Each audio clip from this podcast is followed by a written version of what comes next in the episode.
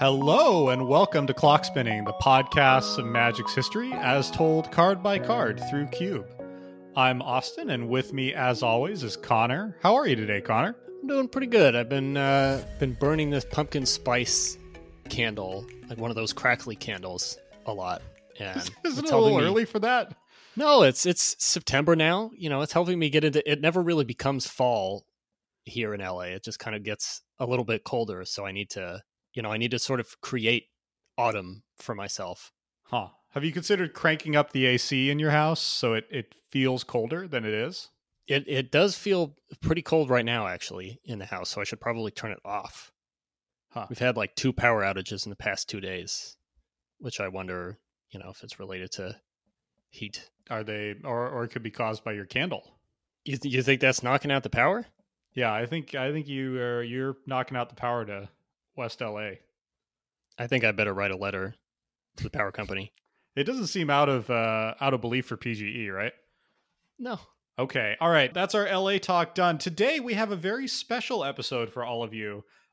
This was an episode inspired by the Champions of Kamigawa Red episode, where we noticed that there is a strange preponderance of 4 mana red 1/1 creatures in Champions of Kamigawa. I believe there are 3. And that inspired us, and we said, how many of these are there total? And it turns out there are 24 4-mana red 1/1s in Magic.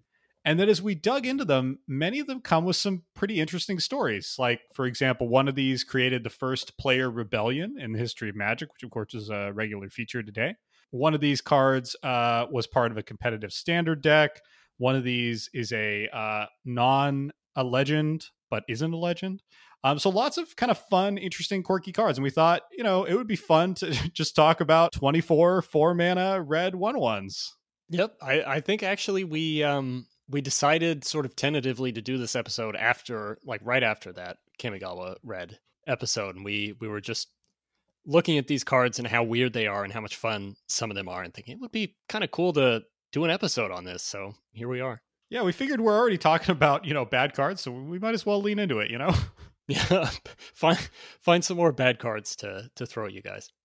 Yep. We're not doing our usual IMPAB rating scale because we don't intend to build a 4-mana 1/1 cube, as interesting an experiment as that could be. So instead, we are going to rate these just for fun. We're going to rate them on the standard kind of YouTuber S to F scale, which if you're not familiar with it, S is like super special, top grade, ultimate, amazing cards.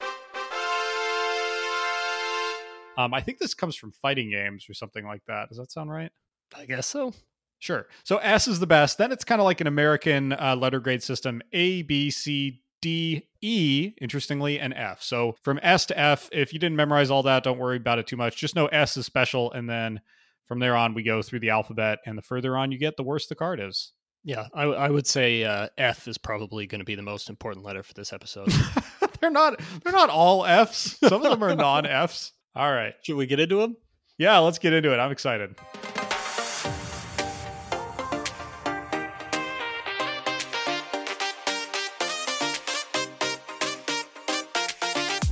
Okay, well, we spoke about the Champions of Kamigawa inspiration for this episode, and so appropriately enough, our very first card here is a Champions of Kamigawa card. We have Akki Lava Runner, which is a flip card that flips into Tok Tok Volcano Born. So Akki Lava Runner is 3 and an R for a 1/1 Goblin Warrior with haste. And when he deals damage to your opponent, flip it. Tok Tok, the flip side, is a legendary Goblin Shaman with protection from red. He's a 2/2. And if a red source would deal damage to a player, it deals that much damage +1 instead. Okay, that was a lot. So to briefly recap, 4 mana, hasty 1/1, flips into a 2/2 with pro red that amps up all red damage by 1. Whew, okay. This is a fun, funky card, I think, to start with. It sees a little teeny bit of fringe play in EDH, primarily in Subira Tulzidi Caravaner, which is a difficult name to say, but essentially she's a 2-power or less tribal commander. And of course, Akki Lava Runner is 2-power or less on both of his sides. So he's got some cute interactions with Subira, who loves to help your 2-power or less creatures connect with your opponent, which is exactly what Akki Lava Runner wants to do. So that's pretty cute. Apart from that, he doesn't seem to see much play anywhere in any format. And playability-wise, I think this guy's pretty close to the bottom of the barrel, even by 4-mana 1/1 standards, primarily because he needs to connect, and he's not equipped by nature to connect with your opponent, which is unfortunate. That said, he does have some kind of fun things going for him. He's got a pretty unique effect on the backside.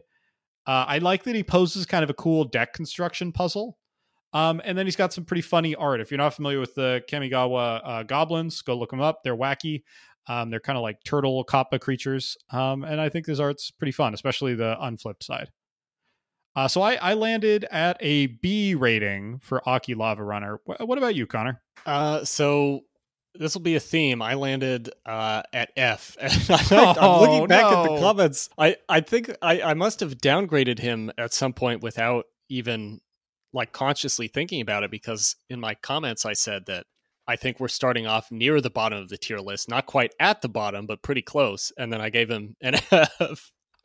I don't know about F, Connor. I mean, I think he's pretty terrible, but so we decided to grade on a curve a little bit here, right? Because otherwise we wouldn't be able to award any S's or A's or probably even B's.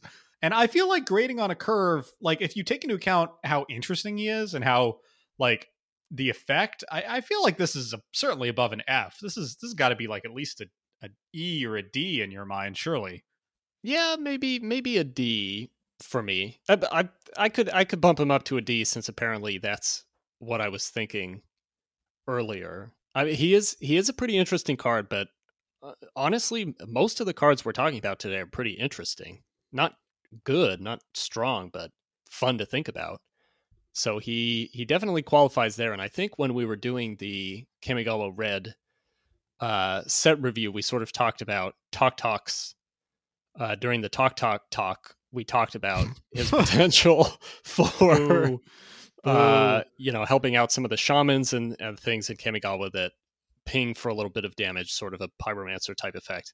And I think that I liked Talk a little bit more in that context, but maybe here when he's not surrounded by these pinging shamans, I just can't feel the love as much. Well, so I think part of the reason I liked him is because he does pose some interesting deck construction challenges. Like he asks you, how are you going to get through and deal damage? And I don't think that's particularly good. Like if this guy was 3 mana, I think this would actually be pretty interesting little card, but at 4 it's just a little too expensive. But I like that he at least sort of, as soon as I read him, I immediately start thinking about how to build a deck around him. And that's something you can't say for too many cards on this list, or, you know, even a lot of cards in the history of Magic. You know, I feel like this guy instantly makes you at least puzzle through how you might make him work. Yeah, I think that's definitely true. And, you know, he is a rare. A surprising number of cards on this list are rare. And I feel like this is the kind of... Yeah, I think the majority are rare, which is pretty weird. Yeah. Or at least the plurality. A little bit baffling. And he has the kind of effect that I, you know, like to see on a rare card. It's not high power, but it's weird and it's interesting. It's, as you say, it makes you think what you could do with this in a deck, what kind of deck you might be able to build around something like this. So, yeah, I mean, I like him, but I'm gonna stick with D here. He's just not good. He just, you can't get to Talk. D for Delta. Let me think about that. I don't know. I think my B is high, but I feel like this guy's still sort of in the near the top half for me. Like what about a C? That's like just above the midpoint. Yeah. Okay. See? All right. Yeah, all right. Let's move on before you change your mind. Yeah, I think that's actually just below the midpoint, so I can live with it. Well, I don't. I feel like S almost doesn't count as the midpoint. You know what I mean? It's like there's A, B, C, D, E, F, and then S is like the special shiny grade. Okay. I'll think about that. Yeah, you think about that and take us on to our next Akki. Okay, our next Akki, also from Champions of Kamigawa, of course, is Akki Underminer. 3R for a 1/1 Goblin Rogue Shaman. Whenever it deals combat damage to a player, that player sacrifices a permanent. For me, there's really only one redeeming quality to this guy, which is his creature type, Goblin Rogue Shaman. Power-wise, he's just obviously awful. He doesn't even have the haste that Akki Lava Runner comes with, so he's very unlikely to get a chance to connect with your opponent's face. Even if he does connect with your opponent's face, he doesn't let you destroy a permanent of your choice or a creature of your choice. He lets your opponent sacrifice one, so they can choose anything to get rid of. They can get rid of a land. that they're not really using. They can get rid of a 1/1 creature token. There's just almost no upside to this card. It'd be kind of cool if he had you say choose land or non-land, and then they sack a permanent of the chosen type. Just something that gives you a little bit more to play towards. Yeah, and something like, unlike Akki Lava Runner, there just isn't much that's interesting about this guy, right? Like if he connects, he deals 1 damage, and then you get an effect that, you know, it's impossible to predict what impact that's going to have until you're in the game, and the impact that it has is probably very little. Yeah, that checks out. I think you're right. I think there's 1.5 interesting things about this card. I think the creature type, Goblin Rogue Shaman, is marginally interesting, and then I think the art is also kind of marginally interesting. I don't know. I like it. I like his kind of goofy, mischievous, but also a little bit dopey expression. I like the magics that are happening all over here, and the way he seems to have taken his magical power from this evil totem. So I like this artistically. I like the style of this. I like this artist's style, Thomas Baxa. But I think we may have mentioned this in the Kamigawa episode too. The art doesn't actually make sense for what this guy's supposedly doing, right? Like he has some sort of flaming torch, and there's what looks like a burning totem behind him. But he's supposed to be an underminer, right? Yeah, he doesn't look like he's really undermining anything. I'll grant you that. Yeah, I don't think he's underground. He does look like a 1/1 with no other abilities, though. That is pretty accurate. That is true. Much else. Yeah. So, what's your rating on this card? This is a definite F for me. Yeah, it's also an F for me. No good. I will say this sees marginal play in Subira, like Akki Lava Runner. Both these cards see some play in her as a decent-ish thing to connect with your opponent. He appears in 329 decks, which ain't much, but honestly, it's a lot more than many of the cards that are coming up. Yeah, that really surprises me. Yeah, me too. All right, I'm happy to call this an F. All right. Oh, and incidentally, before we go to the next card, if you're following along at home, in the show notes, there will be a link to view all of these cards on Scryfall. So if you want to follow along, you can. Next up, then, we've got Aladdin, 2RR for a 1/1 creature human rogue. 1RR tap, gain control of target artifact as long as you control Aladdin. So I think the first thing to mention about Aladdin is, if you listen closely, his type line does not contain the word legendary. So he is a named creature from real world mythology, and he's not legendary, which just tickles my brain. And that's, of course, because the first expansion for Magic was Arabian Nights, and Legends came a set or two later. And so which Legends invented Legends. And so there was not the idea of a legendary creature at this point. So Arabian Nights has a couple of named creatures who are not Legends, which I just think is wonderful. That is pretty fun. There's some Gatherer comments that are very, very confused by him not being legendary, and then other comments explaining what you just explained. That totally sounds like, a Gatherer conversation. I don't think there's too much to say about this card from a design perspective for me. I do think he has kind of a fun, flashy effect, like stealing artifacts is pretty cool. I think he's been a little bit overshadowed by the other two Aladdin things in Arabian Nights. So Arabian Nights has Aladdin's lamp and Aladdin's ring as well. Those are two also, I think, pretty iconic, really expensive artifacts. So the lamp costs 10 mana. And the ring costs 8 mana. Those are both sort of famously some of the most expensive cards in Magic. The lamp in particular, it was the first thing to have a double-digit mana cost, and they didn't have a 10 mana symbol invented at the time, and so they instead printed it with 2 5s side by side. It looks like 55. I love that. Which I think was widely misinterpreted, if I had to guess, as just 55 mana. So if you haven't seen that original Arabian Nights printing of Aladdin's lamp, look it up. It's pretty funny. I don't know what would be more confusing, though, to have 1-0 or 5-5. I've thought about this a lot. I think 1-0 is substantially less confusing. Less confusing? Oh, yeah. You think it's more? I kind of feel like it's more, because if I was looking at the...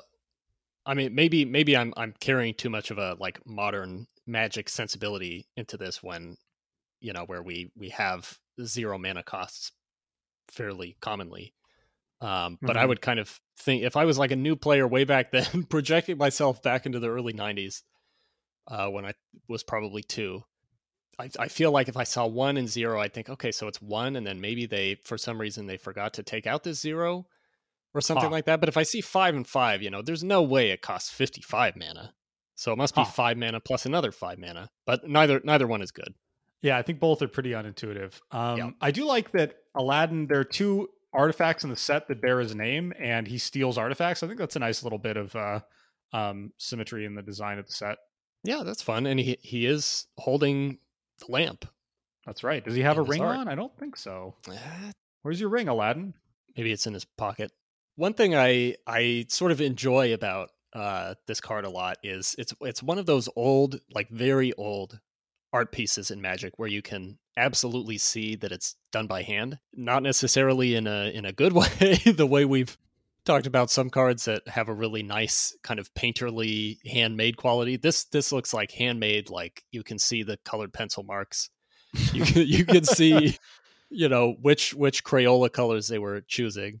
I think the background here really is colored pencil, and maybe Aladdin himself is also colored pencil, which I kind of love. Like there's something very fun about seeing that kind of art on like an actual playable Magic card. Yeah, it's true. It's interesting looking at Julie Barrow's art generally. You're right. It does all look like, I think, colored pencil. I'm not super good at identifying mediums.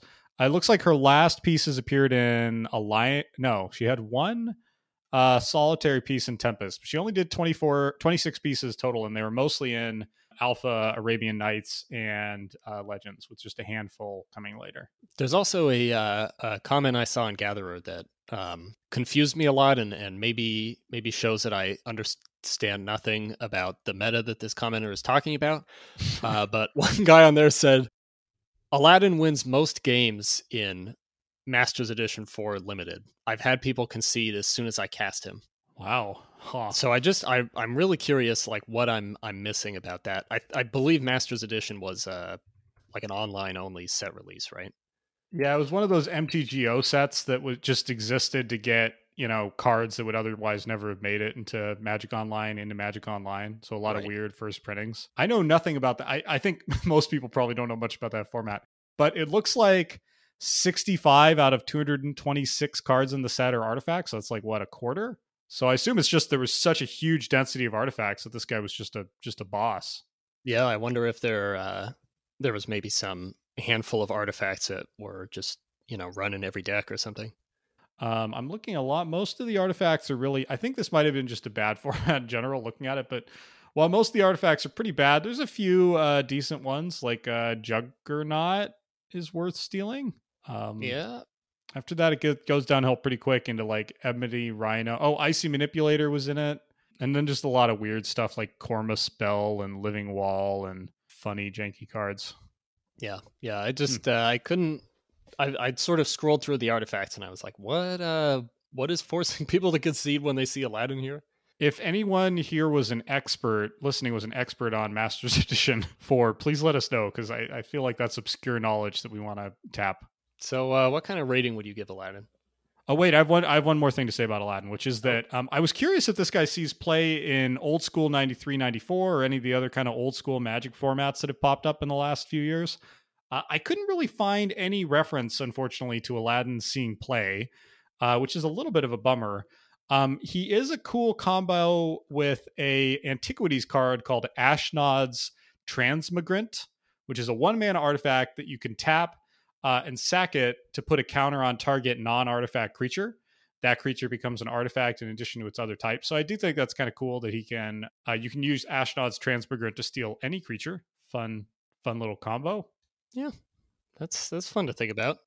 Where did I land? I had him as a C just because, again, I think he's a fun, unique effect. Although I also take your earlier point that almost all these cards have interesting, unique effects. So C might be generous, but I guess just the fact he's from Arabian Nights, I sort of biased me because I have a soft spot for that set.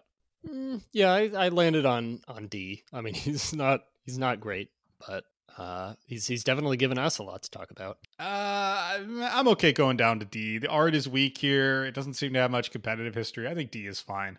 Come on down to D. Okay, next up we have Amplifier. The last 4 letters of that are F-I-R-E. Amplifier, 2 RR for a 1/1 elemental, of course. At the beginning of your upkeep, reveal cards from the top of your library until you reveal a creature card.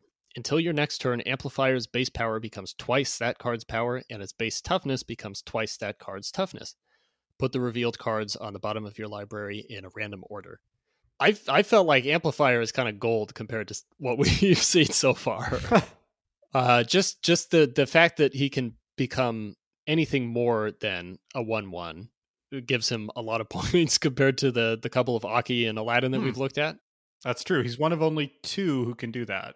Yeah, who can become bigger than those measly stats. And it just has a lot of like basic Timmy kind of appeal to me. You know, the idea of not just getting bigger, but doubling the power and toughness of whatever you happen to reveal. Like it encourages you to have some big creatures that you might hopefully draw into to make Amplifier even bigger. It's the kind of card that would get young Connor very excited as a Magic player. Yeah, I agree. This card has just a big fun factor. I think the one thing it's really missing is like some keyword or some additional clause.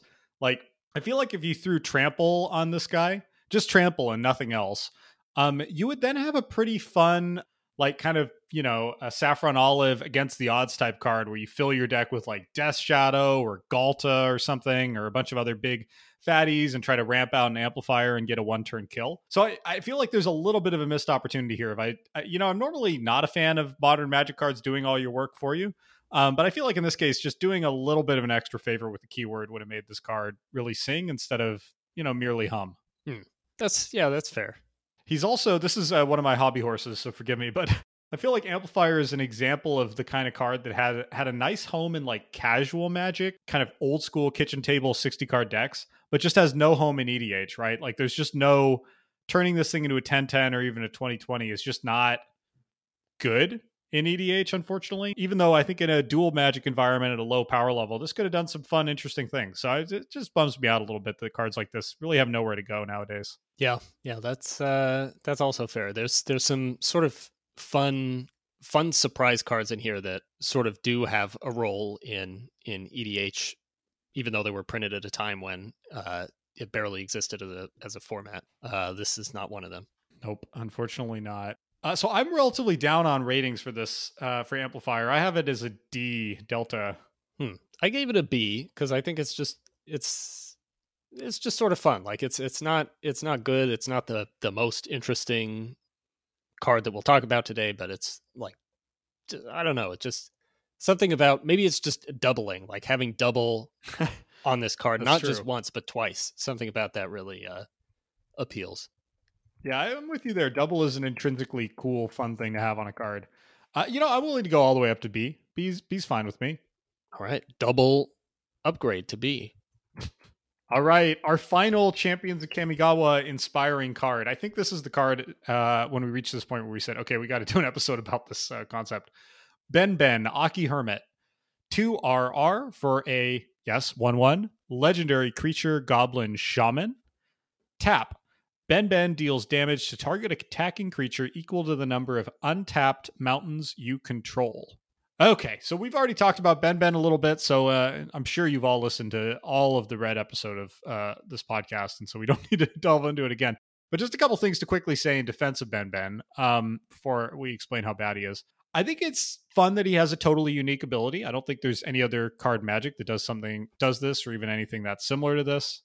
And more importantly, I think this thing he has most going for him is he has great art and a fun backstory. I love the little squid on his head. I love the way he's kind of cowering away in the corner. I love the way Ben-Ben has like lost his mind and actually kills his own kind through his traps. I just think he's a fun, flavorful design that unfortunately is also bad. Yeah. Agree on all of that. I love his art, but I feel like the rest of him, I look at it and there are just so many sort of if only moments, you know, If only he didn't cost 4, if only he was a little bit stronger, or, you know, was maybe a 0/3 or 0/4. Yes, 100%. He has such a defensive ability. If only the mountains that impact the strength of his ability didn't need to be untapped. If only the ability could target more than just attacking creatures. Like there's so many little things that could be tweaked here to make him better. I don't know if they would make him playable even, but that would make him more than just unplayably bad. Yeah, the untapped thing I think is the real kick in the shins here. Like, there's already so much conditionality and limitations inherent to this card, and then the fact that they have to be untapped, it's like, come on, let him just be an impenetrable wall until they manage to kill your 1/1. Right, and in red too. You know, the color where you're like ideally least likely to have many untapped lands. Like this, yeah. This sort of encourages unfun play for you. Yeah, it's like a weird defensive play style that red just doesn't support. Yeah, and as we talked about in Kamigawa, that like there really isn't anything else in red in that set even that helps Ben-Ben. I really feel like he was let down on his art. This art should not have been wasted on this set of abilities. Because I think if Ben-Ben was good, this would be kind of an iconic piece. It's so unique. Yeah, for sure. One more note on Ben-Ben before we get to ratings. The influence of the Clock Spinning podcast, I believe, has led to an explosion in Ben-Ben's popularity on EDH Rec. So when we reviewed him just 5 short months ago in April, he had a mere 61 decks. Now he has 91 decks, and at this growth rate, next year he could be at 137. So I just, whoa. I think that's amazing. That's wild. The 50% Clock Spinning bump. That's right. And if it keeps going, which I'm sure it will, as you all share out links to our back catalog with all of your friends and family, we could see Ben-Ben easily being, you know, in the top 10 most popular red commanders in 5 years. I think so. Well, I have more good news to add to that great news. Okay. Also coming from EDH, right? When I did the ratings for these cards, I happened upon the EDH Rec homepage, like the main landing page, and the commander of the day, I don't really know what that means over there, but the commander of the day was Godo Bandit Warlord. Whoa. So that's just one step away from Ben-Ben Akki Hermit. It really is. So don't sleep on Ben-Ben. All right. I hesitate to even ask how we rated him. How did you rate him? He's a D for me. He'd be an F if not for the art, but he's a D. Yeah, I'm right there with you. He's a solid D, unfortunately. A not solid D. Yeah. All right. I think we both feel a little bit better ratings-wise about the next card. Pretty high on this one. Bomb Squad. 3R for a 1/1 dwarf. Tap to put a fuse counter on target creature. At the beginning of your upkeep, put a fuse counter on each creature with a fuse counter on it. And whenever a creature has 4 or more fuse counters on it, remove all of them and destroy it. That creature deals 4 damage to its controller. I really, really love this card. The effect is just so much fun to think about. These dwarves putting fuse counters on all of your opponent's creatures, and those just slowly ticking away, blowing up their board and dealing damage to the opponent at the same time. I love that it comes with this 4 damage to face so that it can also be a very unlikely win condition for you. I love the kind of ironic name of this being a bomb squad, which of course we typically think of as defusing bombs, but instead they are adding fuses. The art kind of adds to the confusion because it shows these 3 dwarves who appear to be standing in the middle of an explosion. It looks like they are about to be exploded by the bombs, and they look incredibly distressed. They do. They look like they are being detonated instead of doing the detonating. So there's so many things to love here. Yeah, there must have been a major miscommunication between the art director and Greg and Tim Hildebrandt, the artists on this card, because this art makes no sense. No, none at all. It looks like it would maybe be like for a fire kind of spell that destroys a creature. Yeah, like a relatively impotent one, because honestly, They look like they're more like put out rather than like dying. Yeah, like they kind of look like they are seeing something that they really wish they hadn't seen.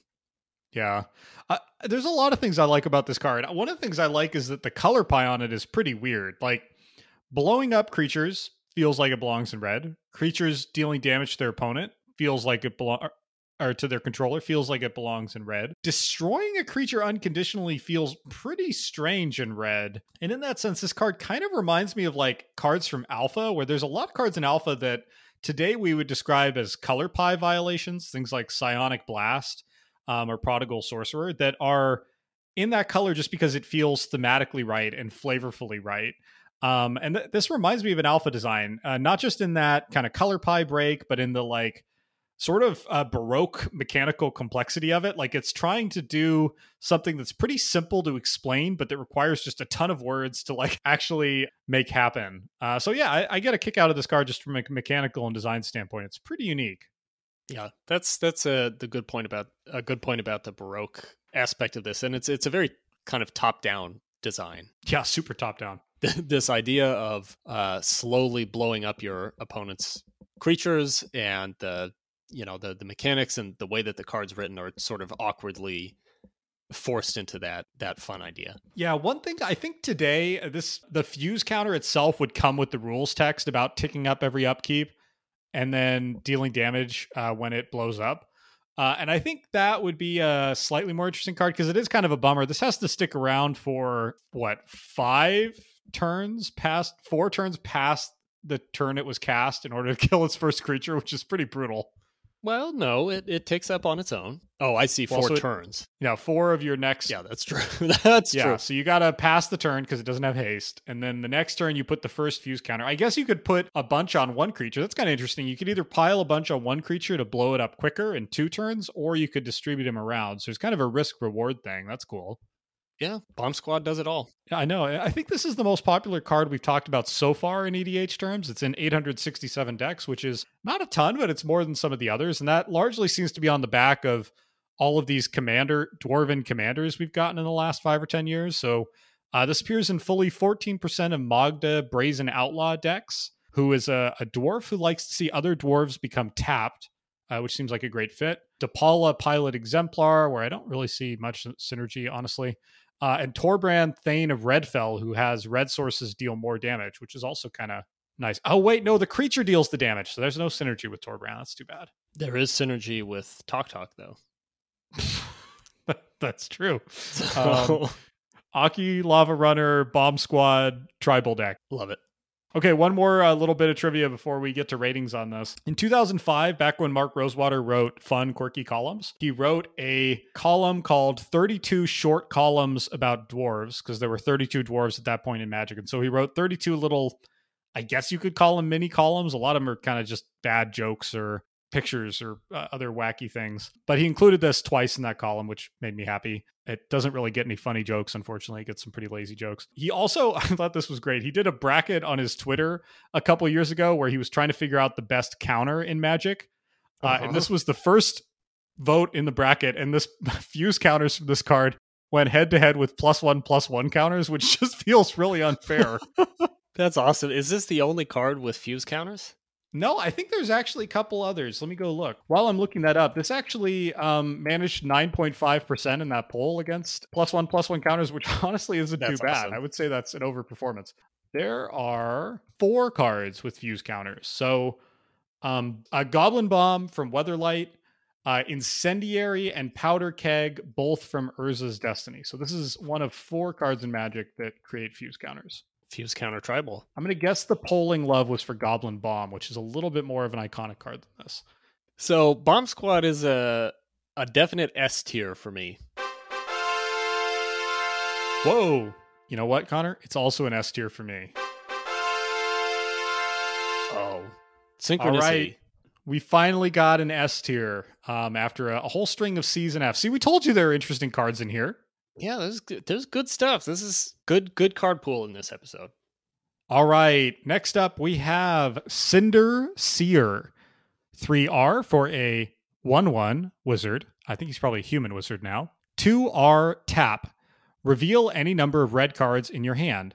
Cinder Seer deals X damage to any target, where X is the number of cards revealed this way. Cinder Seer is part of an entire mediocre Urza's Destiny cycle of Seers, who are all 4-mana 1/1s. I'll link them all from the show notes if you want to go look at all of these disappointing cards. And they all do little color-appropriate effects. This is back in the day when Wizards insisted on a little too much symmetry in cycles. So all of these cards are 4-mana, all of them are 1/1s, all of them have the same activation cost, even though their abilities are pretty disparate. So Cinder Seer deals X damage, which I think it's pretty darn good. Brine Seer in blue counters unless its controller pays X mana. Ivy Seer in green gives +X/+X until end of turn. Jasmine Seer in white gains you 2 life for each card you reveal. And Nightshade Seer gives -X/-X to a creature. So we have 4 that are kind of interesting and have decent effects. And then we have the poor wine one, which, as is traditional, is terrible. That whole cycle also, all 5 cards are done by the same artist, Donato Giancola. And Cinder Seer, at least for me, is definitely the best of that cycle. So probably the best on power level, best on art power level.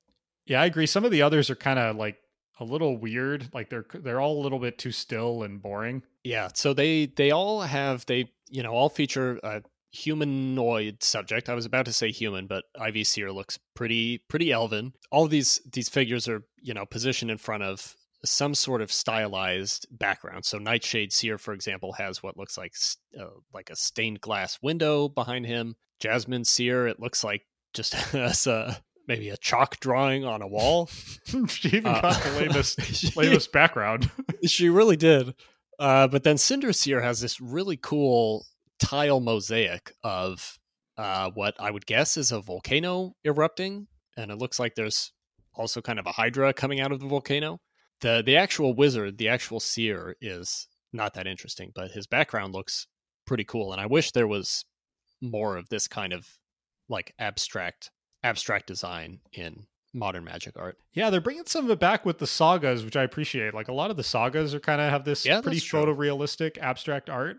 Yeah, if you're not familiar with Donato Giancola's art, it's worth looking up. He's sometimes, I think, known as, I don't know if he's called literally the master of hands, but that's how I think of him. He's this kind of like photorealistic, almost like kind of Renaissance style paintings that are tend to be really detailed, really painterly still at the same time. They often have really realistic portraiture or really realistic depictions of human hands. And he's done some just really iconic, amazing pieces like Cartographer and Magic from Odyssey is sometimes cited as like the greatest piece of Magic art in the history of the game in terms of technical execution.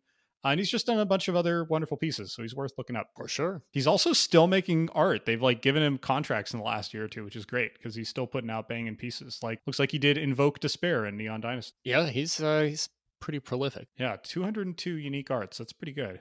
That said, I'm still an E on this, the second lowest grade. I couldn't quite go to F because the art is, to be honest, I like the mosaic more than the guy. I think the guy's kind of awkward looking, but I don't know. This is just so boring. Like the mechanics here are just so, just super uninteresting to me. Yeah, I gave this a C, I think, just entirely on the strength of the art. I think it is generous, and I look, if Ben-Ben was a D with that art, I don't think this goes all the way to C. Yeah, that's fair. That's fair. I can't do that to Ben-Ben. I'll knock this down to a D. D, all right. It's still the same grade as Ben-Ben, which I think is a little unfair, but that's fine. Yeah. Well, I think that I'm adding even more unfairness because part of my rating for this is wishing that there were more mosaic backgrounds in Magic cards.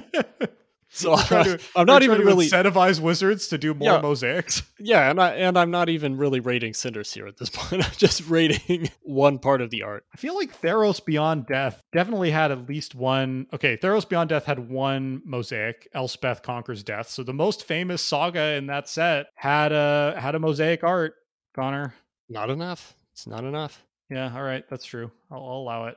All right, we settling on D. Yeah, D's fine. D is generous, but I'll let you have it.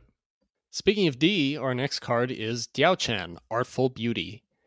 3R for a 1-1 legend. On your turn, before you attack, you may tap Diaochan to destroy any one creature. Then your opponent destroys any one creature of his or her choice. And I'm reading straight from the card, not the Oracle text. So it probably sounds a little bit different now, but you get the idea. Once per turn, before combat, you can tap her to destroy any creature, and then an opponent destroys any creature of their choice. So the first thing that kind of struck me about this card is how much love there is for her on Gatherer comments, specifically in the context of EDH. And actually, I think I need to read the proper Oracle text for this to make sense. Modern Diaochan says, destroy target creature of your choice, then destroy target creature of an opponent's choice. Activate only during your turn before attackers are declared. So the kind of political shenanigans enabled by this card are hidden by the text on the original printing, because the second creature doesn't have to be yours. Exactly. It does not have to be yours. The opponent does not have to be the opponent whose creature you targeted. I'm changing my rating right now. I totally missed that subtlety. That's awesome. So there's this whole sort of idea of, you know, a Diao-Chan political shenanigans deck in like a 4-player EDH game where you were using Diao-Chan to destroy an opponent's creature and then sort of bargaining with all of the other players to give them the ability to destroy another creature. So there's some really fun nuances that come out of the wording of this card that obviously was printed at a time when this format of Magic was not even really thought about. Yeah, that is amazing. And it also explains why the Portal 3 Kingdoms version of this card is $144 US. Because that is a pretty, especially in red. I mean, I think that's basically a completely unique effect for red. Yeah, it also explains why she was printed in Commander's Arsenal. Mm-hmm, mm-hmm. Yeah, I don't have too much to add to that. It's an interesting effect. It looks like she also commands 177 decks, which isn't many, but it's some. And it looks like that's largely kind of meme-y, politics-y decks. So, for example, she's played a lot with a card called Vicious Shadows, which is 6R for an enchantment. Whenever a creature dies, you may have Vicious Shadows deal damage to target player equal to the number of cards in that player's hand. So you kind of double up on the trolling with killing things here, which I think is pretty wonderful. Yeah, I don't know. Pretty cool. It's also from Portal 3 Kingdoms, which I like. You know, just any card from that super weird set is fun to think about. Have we ever talked about that set before during the Kamigawa set review? No, I don't think so. Do you feel competent to talk about it? I feel like I don't know the details as well as I should. I don't know very much about it either. I mean, it was Portal was, I think, correct me if I'm wrong here, but basically a set that was sort of a back to basics with Magic and a way of hypothetically introducing the game to newer players with simpler cards and simpler mechanics.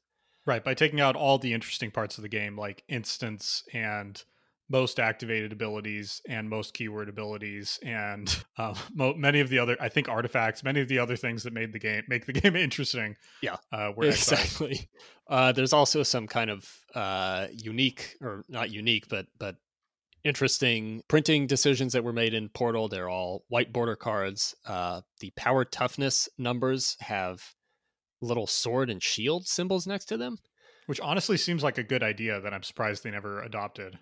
It seems like a good idea, but at the same time, to me, it's like that's the least confusing part of the part of understanding creature. A Magic card. Yeah, you just have to remember the one on the left is power and the other one is toughness. Yeah, that's true. But yeah, so it's extra fun to me that a card like this that's now enabling political shenanigans in EDH was, you know, originally printed in a set that was kind of dumbing the game down as much as possible. Mm-hmm. Yeah, this, of course, is from Portal 3 Kingdoms, which is, I don't know a huge amount about the backstory, but basically there was Portal, and then that was sort of a commercial failure, and so they released another Portal set, Portal Second Age, which was also something of a commercial failure. So then, and was also the only set in Magic to have guns for like 20 years. And then Portal 3 Kingdoms came along as another beginner set, I believe intended specifically for the Chinese market to help Magic break into China. And so it's all... Three Romance of the Three Kingdoms themed. All of these legends are characters from the Romance of the Three Kingdoms. Many of the card names are lines from Romance of the Three Kingdoms. And unlike the other Portal sets, it came with a lot of interesting, unique effects that in many cases were, for example, relabelings of classic cards. So there's Wildfire, for example, which is a powerful sorcery that destroys all lands and deals 4 damage to each creature. And then there was a functional reprint of that whose name is The Burning of Jinye, which is exactly the same card. So Portal 3 Kingdoms sees a lot of play in EDH because it has functional reprints of cards like Wildfire or Diabolic Tutor and other epically powerful cards. Or not Diabolic Tutor, whatever the 1-mana lose 2 life tutor is. See, you know about this. Yeah, I just had to ramp up to it. Yeah. All right, what's your rating on Diao-Chan? She's an A for me. Doesn't quite make it to S tier, but just the shenanigans aspect is enough to get it to A. Yeah, I'm right there with you. A sounds good. I think if she had better art, I would put her at S, but the art is pretty boring. It kind of reminds me, I don't know why, I literally just thought of this, but it kind of reminds me of like a children's book. Like maybe if you had like a children's storybook of the Romance of the Three Kingdoms that was illustrated, I totally see that, yes. Would be something like this. What is the flavor behind this card? I don't know Romance of the Three Kingdoms at all, so I'm just going to go by the art and the effect. And I'm thinking the effect is she's seducing these two gentlemen here into killing each other? That seems like a very good guess to me. I think I had read somewhere that she's not actually a character in the original like Romance of the Three Kingdoms stories. No way. So, okay, here we go. It was a Gatherer comment. So, if you trust Sky Knight Shi back in November of 2013, then here's the story. That's who I get all my Chinese history from. Definitely. Interesting thing about her is that unlike most other Portal 3 personalities, she doesn't seem to be a historical figure. Chinese records at the time don't refer to anyone like her. Romance of the Three Kingdoms, I'm not sure, depiction? Gatherer bleeped out part of this next word, so I'm not sure what it's supposed to be. I love Gatherer censorship. She's largely endemic to popular understandings / depictions of the Shu Wei Wu conflict. Whether she originated with Romance of the Three Kingdoms, I have no idea. Mostly to give Lu Bu more reason to betray Dong Zhuo. Huh. So there you go.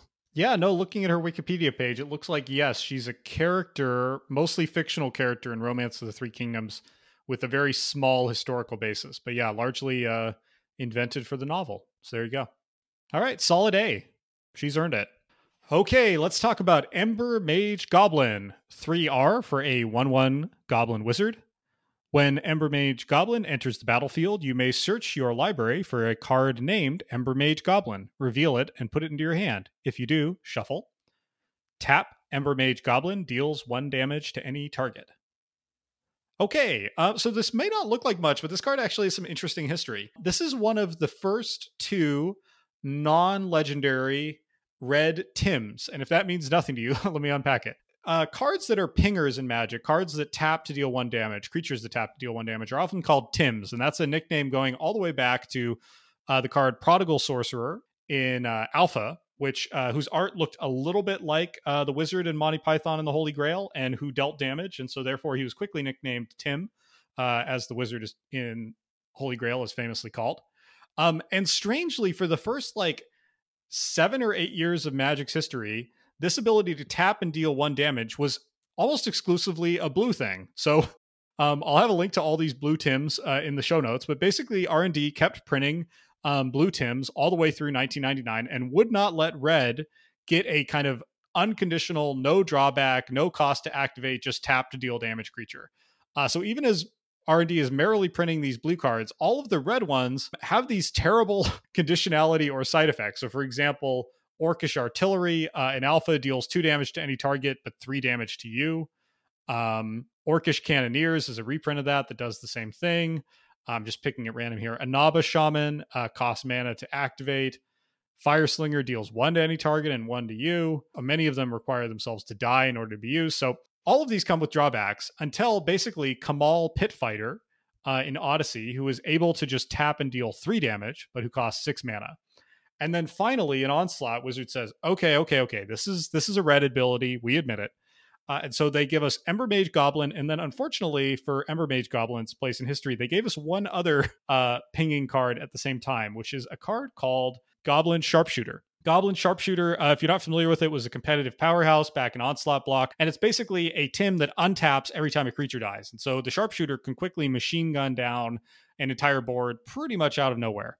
So that's a short history of Tims in Magic. Cool, unique effect with a weirdly complicated backstory. And actually, as I'm looking through the list of blue Tims, the original Tims, there was a Tim not only in Portal, the original Portal, but also a Three Kingdoms Tim called Wu Longbowman. Of course, it's important you introduce new players. And there was one in Second Age, Apprentice Sorcerer. There was a Tim in all 3 of these sets. So they were really committed to Timness back then. Oh my God. They're all functional reprints of Tim. They're all 3 mana 1/1s that tap to deal 1 damage to any target.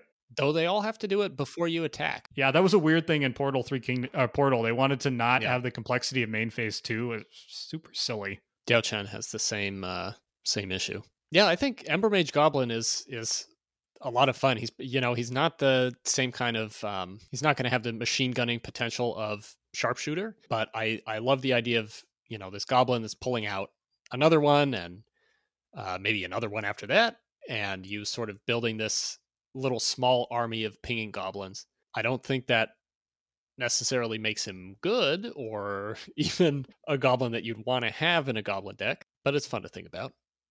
Yeah, I agree. This card's pretty fun. Like in Limited, it's fun to think, if I get 5 or 6 of those, is that good? Or is that just a terrible idea? And in like this is another one of my like fun casual cards with no home in EDH. Like it would never be good, but the idea of getting 3 or 4 of these is pretty fun. And in fact, like dealing 3 damage every turn cycle would be pretty dang good. Admittedly, you would have put 12 mana in, but what you're going to do?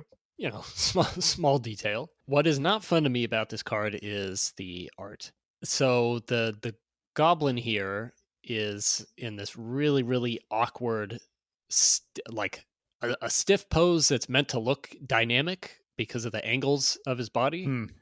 And sort of the shape of this ember that he's firing out, but everything's just kind of off about it. Like the angle of the sort of fireball or fire disc that's coming out of his hands doesn't look right. It doesn't look like the ember is going where he's aiming it. The pose is all off. There's really no background here at all to the art, and he's just kind of standing on like featureless dirt. So not a fan of that part of it.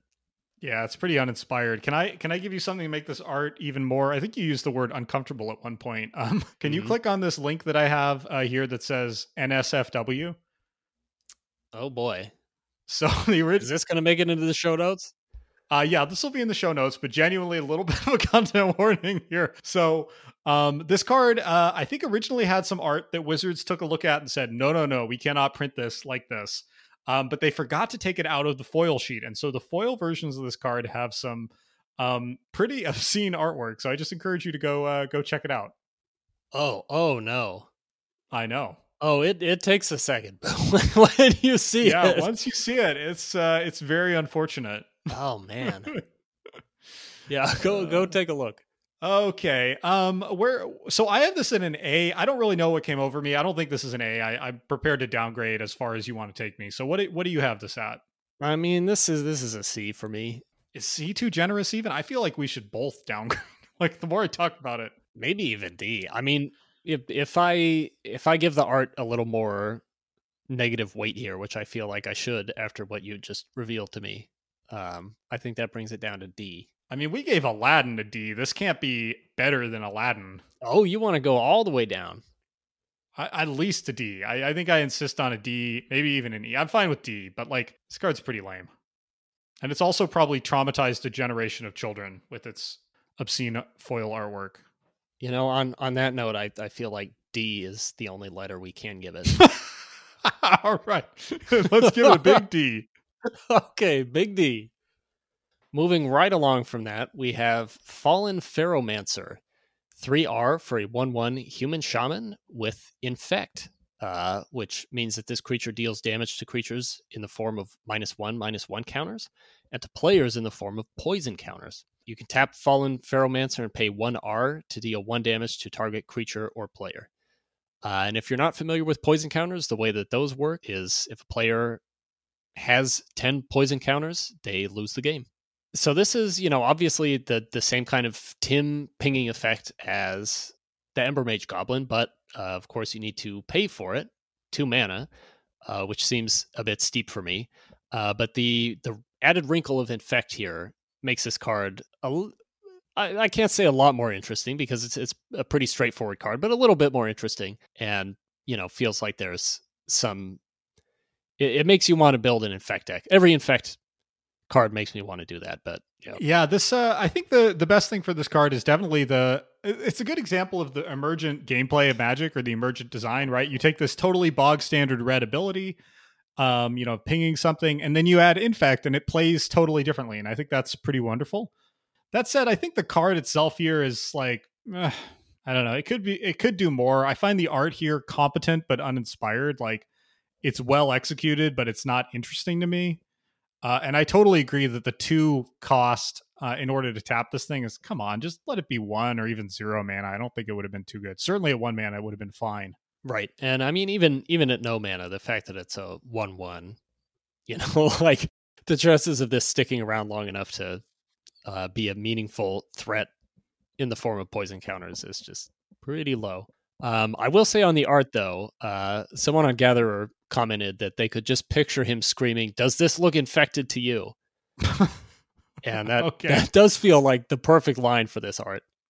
I can see that, yeah. One other little thing to say in this guy's favor is it's pretty fun with the Scorpion God as your commander. So the Scorpion God notably has the ability, whenever a creature with a -1/-1 counter on it dies, draw a card.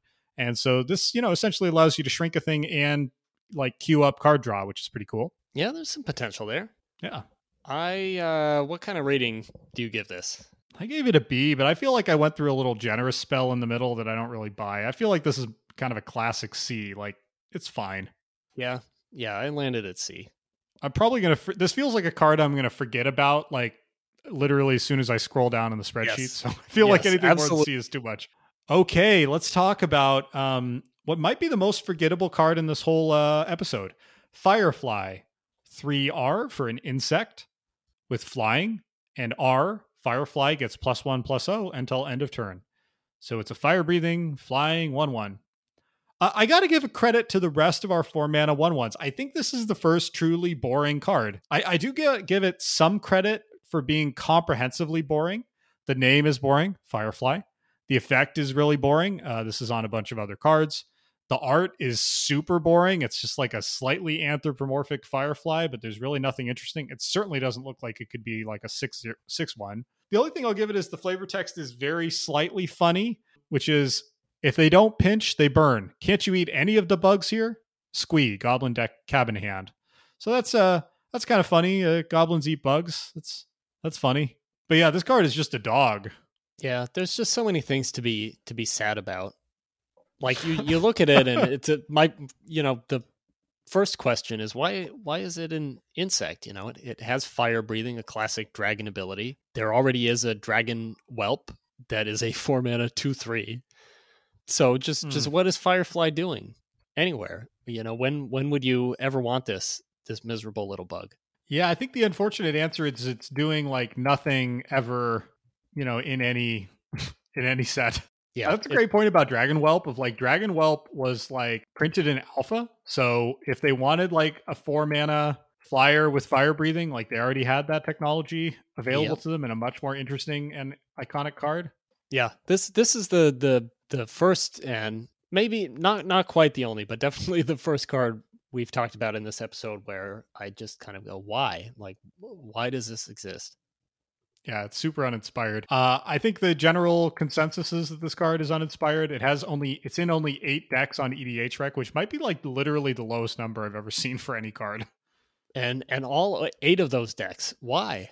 Well, if you look at them, they're just like, it's almost like just random lists of cards. Like you could almost believe they were made by bots. If you look at like what it appears alongside, it's like it appears alongside Wandering Ones. Oh, you know what? These might be somewhat meme decks because I see it with Wandering Ones, Scornful Egotist, like really, really bad cards. I don't know. Just the worst of the worst. Yeah, I'm thinking nobody has any love for this card. There's nothing to love. No. This is just an easy F, right? Yeah, that's it's a definite F. Okay, our next card is Goblin Fire Fiend. Speaking of F. Boo! 3R. I want to get it started. Yeah, speaking of F, 3R for a 1/1 Goblin Berserker with haste. Defending player blocks Goblin Fire Fiend if able, and it has fire breathing, so spend 1 red mana to give it +1/+0 until end of turn. I hate this card so much. I feel like so bad. This card was in every single Ravnica pack that we ever opened back in the day while we were trying to find Glimpse the Unthinkable. Like, it's just... I have the exact same comment that I feel like I opened one of these in every pack of Ravnica I ever bought. Yes, every pack, it's just Goblin Fire Fiends all the way down. You open it up and it's just there's just 9 Goblin Fire Fiends in there. Yeah, your first card is a Goblin Fire Fiend and your last card is a foil Goblin Fire Fiend. Yes. But even setting that aside, like, what is the best case scenario for this guy? You spend 7 mana to trade with another 4-mana creature. Like that is the best case scenario for Goblin Fire Fiend. And of course it's not even that good because it doesn't say you choose, it doesn't have like provoke, right? You don't choose which creature blocks. They block with anything. So they just throw, it's Ravnica block. They throw their 1/1. Yeah, well, and it's Ravnica block. And so Celestia is just churning out Saprolings all day long. So this gets blocked by a Saproling and dies. It's miserable. That is a great point. This, yeah, just back to back with Firefly, another card where you just go, why? Like, why was this printed? Why is it a 1/1? Why does it cost 4 mana? Why would they put 3 abilities on this card? It's almost like speaking of bots, it's almost like a bot just sort of picked some quintessential red abilities that he'd be blocked if able. He has haste. One of those magic AI things that were trendy a couple years ago. Yeah, exactly. So it just it slaps some red abilities on there. It puts some generic name, goblin-y art, goblin name. Yeah, goblin name. And then for some reason, the bot just got the stats totally wrong. The mana and power toughness. I wonder, like, I feel like I'm not a good enough balancer of cards, but I feel like if this was, say, like RR'd cast, I think it would have had some kind of home. You know, it would have been like a late game, almost like a ball lightning kind of thing, like a bad ball lightning. Mm-hmm. But at 4 mana, it's just untenable. Yeah. This card, I feel like we need... I'm not sure this card is necessarily worse than, say, Firefly, but in terms of my emotions, like, I hate this card the most of any card we're going to talk about. So I feel like we need like an F- grade for Fire Fiend. It feels unfair to the other Fs. Well, what if we give him FF for Fire Fiend? Sure. Just double FF. Down. All right. FF, get out of here. Okay, let's talk about a real magic card, Goblin Settler. 3R for a 1/1 goblin. When Goblin Settler enters the battlefield, destroy target land. All right, so if something destroys lands, I'm basically here for it. So this is already pretty good. And I think it's a little better than just being like meh. It's basically Stone Rain stapled to a body. The fact that it's a goblin means there are ways to cheat it into play. We're going to have one of those coming up in just 2 cards. There are ways to pull it out of your deck. There's all kinds of tribal synergies and tribal shenanigans to take advantage of with the Goblin Settler. So I feel like as just a cool, casual card, I really love this thing. Yeah, I don't know. It's hard for me to get super excited because it literally is Stone Rain with a goblin added to it. Yeah, exactly, Connor. It's Mons Goblin Raiders plus Stone Rain. What more do you need? It's a Goblin Settler. Yeah. So I mean, I think it'd be fun to play and maybe to have around in a cube. But yeah, I mean, it's 2 cards put together. Okay, I feel like you're a little hard on this thing. This thing is seen as somewhat, very marginal, but it has occasionally seen play in Legacy Goblin decks, which makes me very happy. And it also sees some marginal EDH play in Nuumaat the Devastator, who I believe was the first commander I ever tried to build. He's a land-destroying dragon from Planar Chaos. Shows up in Wart Boggart Ante, who is a goblin who reanimates goblins. So, this thing's got some play. Yes, it's got some legs. I'm not saying it can't, it doesn't have any home that it can settle in. I certainly think it does, but just a little harder to get excited about than, let's say, Bomb Squad. Yeah, I hear you there. Yeah, I think it's a pity Cube Cobra's like top cards or numbers played in these cube search functionalities broken right now, because I feel like in an old border cube, this would be like right in the pocket. This would be a super fun card for an old border cube. Yeah, I agree there. So the art, and I'm talking about the starter 1999 printing, the art shows this goblin like pulling a like dead branch out of the ground in this very grim sort of barren wasteland with a like blood red sky. The flavor text says, "Be it ever so crumbled, there's no place like home." Oh, boo. And boo. To me, I love sort of the idea of this goblin settling by, I don't know if this is actually what the intent of this art was, but to me it, combined with the effect of destroying a land, suggests that goblins settled by just wrecking everything and ruining the land that they're on, and that's their way of making it home. Yeah, it fits with like a whole theme in Magic, right, of like goblins achieving the inverse of whatever their intent is. I love it. It also got I wish I'd known this, it got a reprint in a Secret Lair drop with some really, really goofy cartoony art, which I love. So I wish I'd seen this and picked one up. That is fun, though. It looks like it's pretty affordable. It is pretty affordable. I might need one of these. Yeah, pick that up. So I'm super high on this, as you might be able to tell by my tone of voice. So I'm an S tier. I'm guessing you're not quite that high. Wow. I know. Yeah, I'm at a B, you know. B, okay. I feel like that's the right spot for me for a card that like is, you know, has some applications, does some basically good stuff, but isn't, you know, the most interesting thing I've ever seen. Man, I'm willing to admit S is high, but what about an A, Connor? Is that too high? Is it too bland? I was about to say I feel like we have not given very many A's in this episode, and then I realized the next few cards are just a sea of A's. So yeah, it's funny. We kind of started on the some of the lamest cards, and then right in the middle of the alphabet here, or the middle of the list, we have I think most of the best cards. Yeah, things get good. Head into a strong string of cards here. Okay, let's go with A. All right, another goblin card, a little bit confusingly. Goblin Snowman, 3R for a 1/1 goblin. Whenever it blocks, prevent all combat damage that would be dealt to and dealt by it this turn. You can tap Goblin Snowman to deal 1 damage to target creature it's blocking. I really like this card. The art is ridiculous. It was originally printed in Ice Age. I don't know, you know, what the story was exactly behind this coming out, but it's just such a literal take on Ice Age and somehow a perfect fit for goblins. Mm-hmm. In an Ice Age that they would just build a snowman and then I basically use it to troll other creatures. It's hard for me to say whether this is like a good or an okay card or not. Oh, I think it's pretty bad, but yeah, I don't even care. It's not great, but it's such a unique card, such a like funny piece of art that fits perfectly with these goblins peeking out from behind a snowman. One of them's like holding a snowball. Another one, I think, is holding a hatchet. And like using this as a decoy. The fact that it's a goblin and not an ice creature, or a snow creature, which of course didn't exist in Ice Age, is just great. Yeah, I don't care if this is good. This was reprinted in Time Spiral on the Time Shifted sheet, which was a selection of 121 pretty random old border cards. And they included some really good, powerful cards, although not that many of those. And then they included a lot of just weird, quirky, just totally random cards like this. And just opening this for the first time and looking like, is this really, this is a real card? Like, yeah, you know, this was like a joke, you know. Yeah, and this was before like everybody knew all the funny, interesting Magic cards, right? There was no EDH rack to surface these things. There was no Clock Spinning podcast, right? So just like opening this in a pack and going, "What is this thing?" Was just it's a great Magic memory for me. Yeah, and especially, you know, with you and I in particular, Time Spiral kind of coming toward the beginning of our like journey in Magic. Mm-hmm. It was just really fun opening up these packs and seeing these old cards that you'd never been exposed to before, and realizing that this was one of them.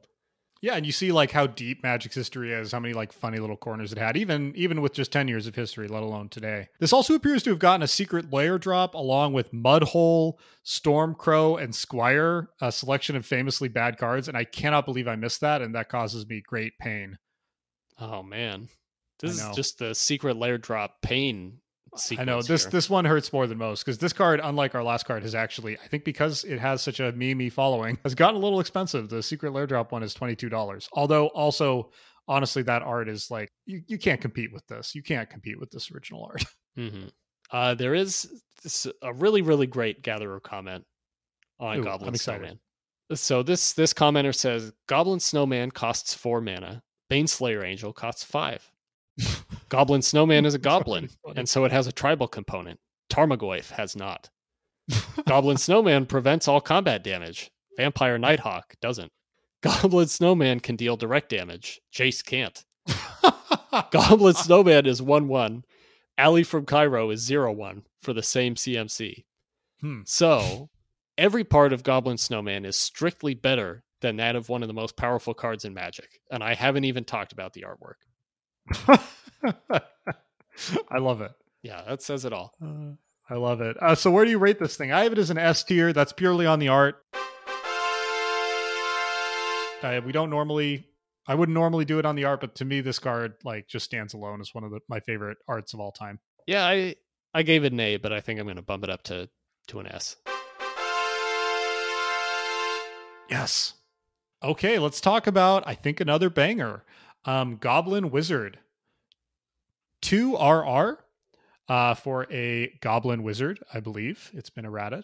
So this is one of those wonderful cards that has an identical pipeline and creature or name and pipeline. Tap, put a goblin from your hand onto the battlefield. R, target goblin gains protection from white until end of turn. All right. This is a card I was really surprised I didn't know existed. It's like a super unique, fun effect. And I'm honestly kind of amazed you don't see it pop up in lists more often. Cheating goblins into play is fun. The protection from white is kind of weird and random, but that's kind of how old school Magic cards are. It's got a fun name. It's fun that the name and the type line are identical. Oh, so why don't I see this more often? Because it's on the reserved list and it's $104. I've just taken you through my journey on this card, which was I felt delighted by it. And then I felt outraged that it's inaccessible to most Magic players. And that frustrated me because it's just a fun, unique, basic card design that I wish could exist for everybody. Yeah. It's also the second Goblin Wizard that we've talked about in this episode, which means that we today are covering 20% of all Goblin Wizards in the game. Wow. So there's a lot going on in today's episode. I really like the art on this also. It's very, very old school. The Goblin here is really veiny, kind of disproportionate. He's got a gigantic head. Doesn't really look like any of the kind of goblin archetypes that we would think of in Magic today. And he's kind of scary he's quite scary, but also cartoony. Yeah, he's very cartoony, kind of scary in a way that also reminds me of kind of a freaky children's book you might come across in a library and flip through as a kid and then put back because the pictures are too scary and the Goblin Wizard's teeth are too big.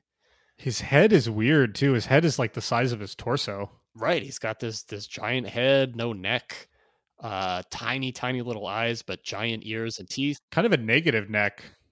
Right. It kind of looks like his head has just been shifted down by like a centimeter in the art. Yeah. But yeah, I think this is just a really cool, fun design and an example of how there's actually some pretty cool cards tucked away on this list of random bad cards. Yeah, for sure. Where do you... So I rate this as an A. I wavered between A and S. I wanted to keep S special, and I feel like I'm kind of doling them out like candy. But honestly, I'm right on the bubble because I think this card is genuinely really fun and one of the few cards we talked about today that genuinely I can see jamming this into a lot of decks and having it be pretty fun and even pretty decent. Yeah. I feel like A's probably right for him. He doesn't quite make it to S for me, but you know, it's a card I would want to have around if I had any goblins that I could use it with. You know, you're not getting a huge amount of value out of like cheating a 1 or 2 mana goblin out, but if you get a war chief out there off of this, that feels pretty good. Yeah, or you know, some of the more recent expensive goblins like what is it, Muxus, the one that's kind of been mucking up various formats. Yeah, I feel like Goblin Wizard has a home. All right, let's give him an A. All right. A. Next up, we've got Martin Stromgald from Ice Age. It's a 2 RR for a 1-1 legendary human knight. Whenever he attacks, other attacking creatures get +1/+1 until end of turn for each attacking creature other than Martin Stromgald. Whenever he blocks, other blocking creatures get +1/+1 until end of turn for each blocking creature other than Martin Stromgald. So Martin is a sort of a commander, not in the EDH sense, but a commander card in the sense that he is enabling the rest of your creatures on the field, but not actually like participating in the battle in a meaningful way. So obviously he would make a red aggro deck very happy to have. If you have a Goblin Wizard and you're cheating out some goblins and getting a big board, having Martin lead a charge would be fun. But there's nothing too exciting about this for me, honestly. Yeah, I feel like for the time this was printed at, like this is a really pretty threatening effect. Now, obviously, Martin himself, since he doesn't boost himself, is probably going to die in the charge, but right. I feel like that's kind of okay. Like, let's say you swing in with Martin and 4 other creatures. Those 4 other creatures are getting a total of +16 of power and toughness, which, I mean, I can't think of any other card from this era of Magic that has that kind of scaling, game-ending effect. That's a pretty big game on a 4-drop. Yeah, and you know, you're right that even like he dies in the charge, but I think if you have this, you know, you're waiting until you have the whole board set up and knowing that he's going to go away. But yeah, I mean, +16 or whatever you can get off of him is big stuff. Yeah. I feel like this is kind of a, you know, it's like an overrun. It's like almost better than an overrun. It's like Crater of Behemoth for Ice Age, which is not too bad for an Ice Age 4-mana 1/1. I think other aspects of this card are less strong. Like the art here, I would just say is utterly fine. Like it's not bad. It's competent. It's really not interesting. It's like just, I don't know. It's just some art. It's like a guy on a horse. I find this art just unimaginably boring. Yeah. The background looks like a bad imitation of a Bob Ross painting. Yeah, it's like something you'd find. The background's a little like something you find in a Goodwill. Yeah, absolutely. And then someone took that as the basic piece, and then someone else painted a horse, like a very two-dimensional horse, onto that. And then someone else added a guy onto the horse and also some armor onto it. And it just it's this very, very flat, kind of contextless piece. I guess Martin is in front of a mountain, so you know he's red because he's in the mountains. But there's nothing at all inspiring about this art, or you know, anything that kind of gives you a sense of who this character is or why he's a legend. Yeah, this is a Mark Poole piece who's actually stuck with Magic all the way through the present day, I believe, from Alpha to today, and he's got his name on some really iconic cards like Ali from Cairo, Ancestral Recall, Balance, Birds of Paradise. You know, and I'm just up to the B's here, so he's been on some really iconic, incredible cards and produce some pretty fine art. But I think this one is, honestly, it shows a lot of advancement because if you look at his alpha art, it's fairly clumsy in terms of like just kind of the rendering of it and the like it's realistic, but not in a way that's just disjointed. So I think this shows some technical advancement, but it doesn't show like the really fine detail of his later pieces like you know, his recent City of Brass, for example, which has really good art. This thing's like kind of awkwardly in the middle. It doesn't have the funny, awkward charm of alpha art, but it also doesn't have the technical excellence of modern art. It's just like a card. Yeah. Awkward is a good word for it. And the first letter of that is A, which is my rating for Martin. Yeah, I had him in an A too. I think if his art was better, he would have been actually an S for me, but he doesn't quite have the whole package, unfortunately. I like his effect. I hate his art. But almost like Goblin Settler, like I see this effect, I see the role that it has and why you would want it and the kind of deck you would want it in, but I just can't get too excited about it. Oh, see, I kind of like that. I like how basic it is and yet how it creates interesting play patterns, and it makes me, both of these cards make me want to build a deck or at least put them in a deck, and I don't know, I like them. All right, let's talk about Mind Layer, a second 4-mana 1/1 dwarf from Odyssey. 4-mana 1/1 dwarf, 1R, tap, put a mine counter on target land.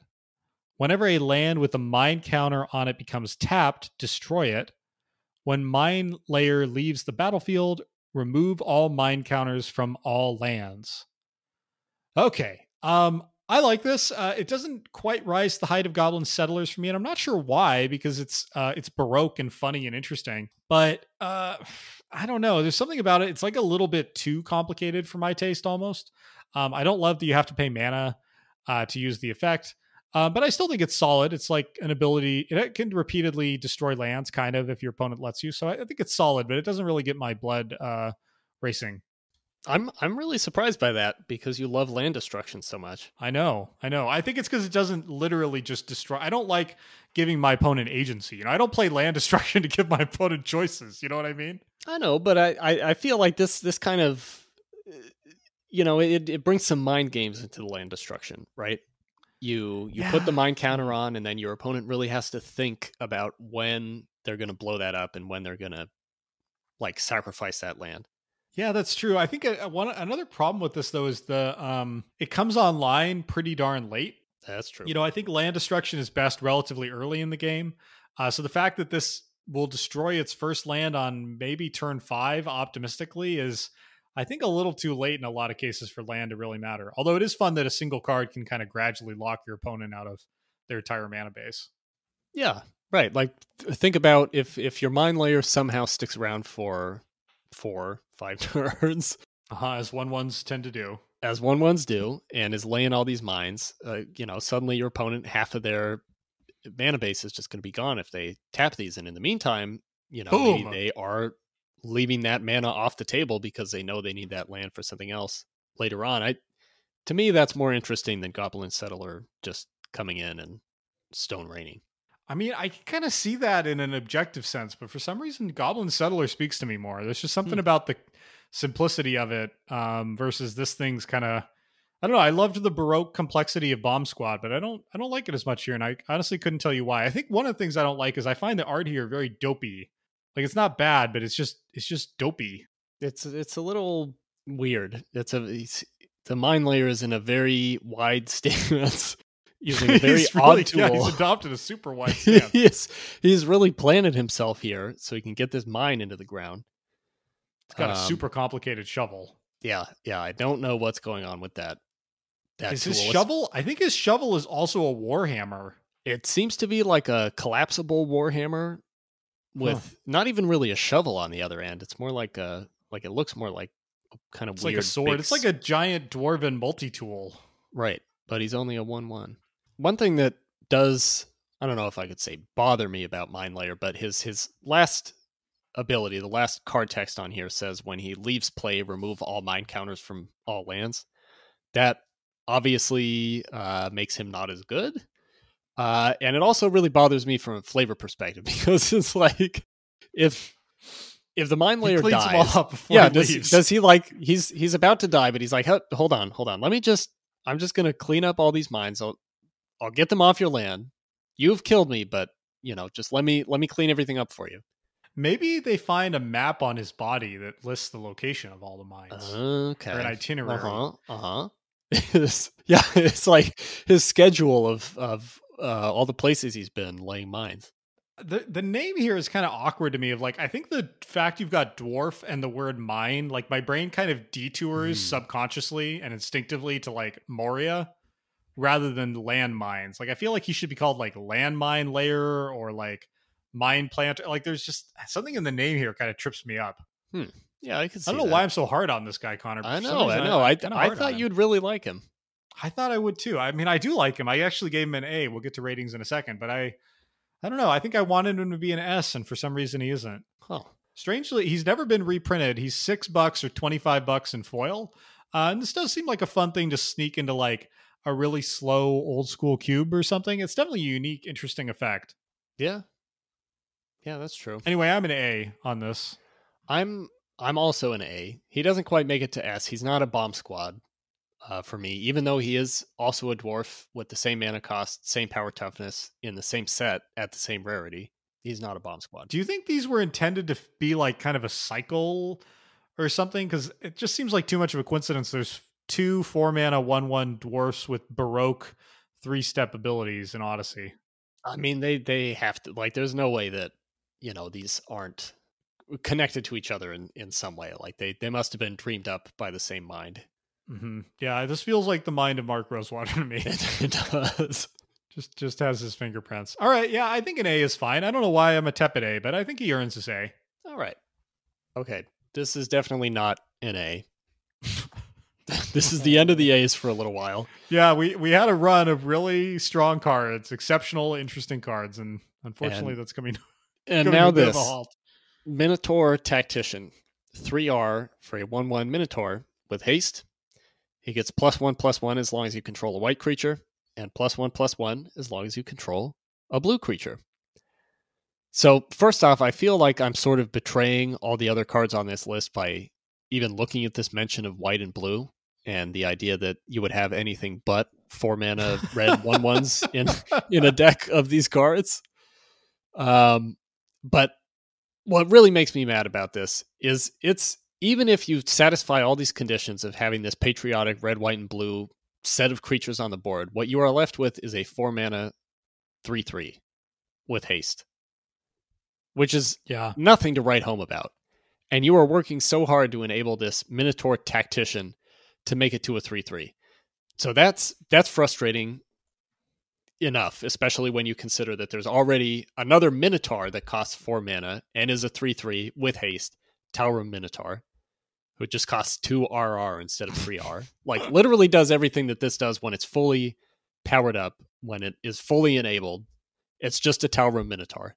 All of that is bad enough, but then the art here just brings us... Sorry, can we pause on that? Because you can't even make the argument that, like, oh, creatures have got better, because that was printed in Mirage, which is like years before this card saw print. It predates Minotaur Tactician. It's like they said, Tal'Rim Minotaur is too strong as a 4-mana Minotaur. So we really need to bring the Minotaur power level down to 1/1 that may sometimes become a 3/3. Yeah, it's really weird to have like conditional Hill Giant. Like, it just with haste. Like, what if this was just like a 2/1? Like, I think as a 2/1, it would have made the grade as a bad common back in the day. I mean, obviously it wouldn't have been seeing constructed play, but it wouldn't have been embarrassing in a limited context for this to come down as like a 3/2 with haste if you had just one of the conditions turned on. But like, I don't know, this is very conditional for what you get once you put all the work in.